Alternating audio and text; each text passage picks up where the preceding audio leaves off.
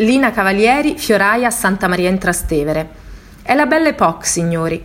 Una ragazzina si aggira tra i vicoli attorno a Piazza Santa Maria in Trastevere. Vende fiori alla gente del suo rione.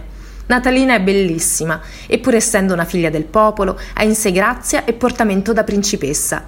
Lina Cavalieri inizia a esibirsi come attrice e cantante nei caffè concerto romani, al Baraccone delle Meraviglie di Piazza Pepe, alla Torre di Belisario, al Grande Orfeo e da lì al Salone Margherita. Il successo la porta a debuttare nella lirica e nel cinema. Ma forse nemmeno i suoi quattro mariti seppero davvero chi era Lina Cavalieri il principe Alexander Bariatinsky, il milionario Winthrop Chandler, il tenore Lucien Muratore e il pilota automobilistico Giuseppe Campari.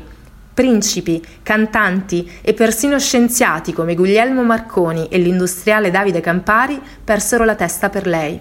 Il grande amore arriva con l'impresario Arnaldo Pavoni, con cui si trasferisce in una villa nei pressi di Firenze.